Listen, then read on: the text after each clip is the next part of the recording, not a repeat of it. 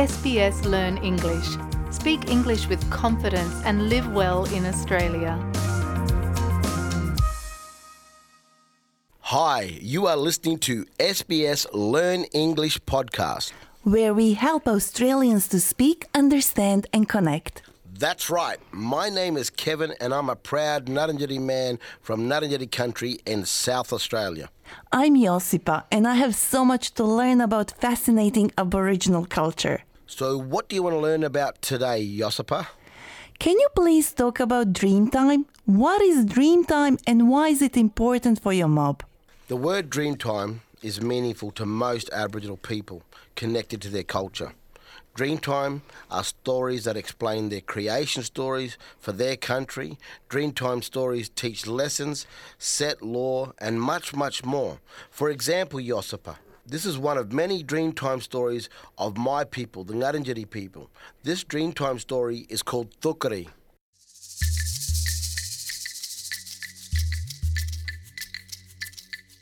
It is about two men who went fishing. So when these two men went out fishing and they caught many fish, way too much fish for only two men, another blackfella approached them. The man asked them for some fish to eat and he was hungry. The two fishermen hid their catch in their canoe and lied to the man that they only had enough to eat for themselves. They were greedy and wouldn't share with him. This blackfella was Ngurunderi, our Dreamtime creator. He knew the men were lying and being greedy. So Ngurunderi cursed the fish that they had because of their lies and deceitful ways. The fish was cursed and instantly had way too many bones and became unable to eat. Fukuri was the name of the fish, which is known as the bony brim. It is the sweetest tasting fish, but you cannot eat the fish anymore because it has way too many bones.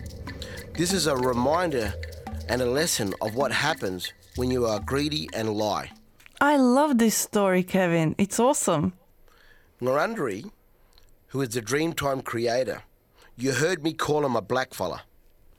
A lot of Aboriginals refer to themselves as a blackfella or refer to other Aboriginal people as blackfellas. We say blackfella because we belong to one of the oldest living cultures on earth that originate from black people. And that's why we use the term blackfella. And if I were to use the word blackfella, would that be considered offensive to your people? Well, personally, I find it not offensive. But depends on how you ask the question and the context of the question. And it depends where you go.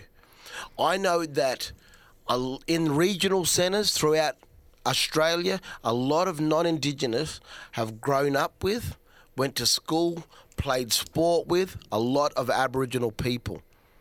And they do refer to Aboriginals as blackfellas. So what other terms can I use to talk about Aboriginal people in a respectful way that doesn't offend anyone? Recently, the term First Nations people is often being used. And since there are two hundred fifty First Nations peoples in Australia, I love saying many nations, one mob. And what other ways do you reference yourself? Well, besides First Nations people, we can say Indigenous, Aboriginal, there's Torres Strait Islanders. I'm personally not offended by the word blackfella. Um, and I am of fair skin, but my mum, she's very, very black. And then I do have a lot of people, non-Indigenous people saying, oh, you're not really Aboriginal because of my fair skin.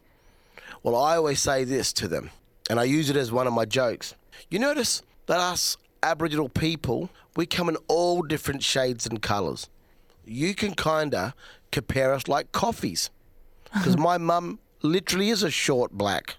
My next door neighbour, we like to think of him as a fat, I mean a flat white. But I like to think of myself as a hot chocolate. But the truth is I'm a mochaccino. And I always tell them, you know, people always say to me, oh, you must be a half caste or one quarter or one sixteenth. And I always tell them, no matter how much milk you put in coffee, it's still coffee. It's still coffee. Black and deadly. Awesome. And do you have a song for us today? Well, here's a snippet from one of my favourite old bands called Goanna. This song is called Solid Rock. They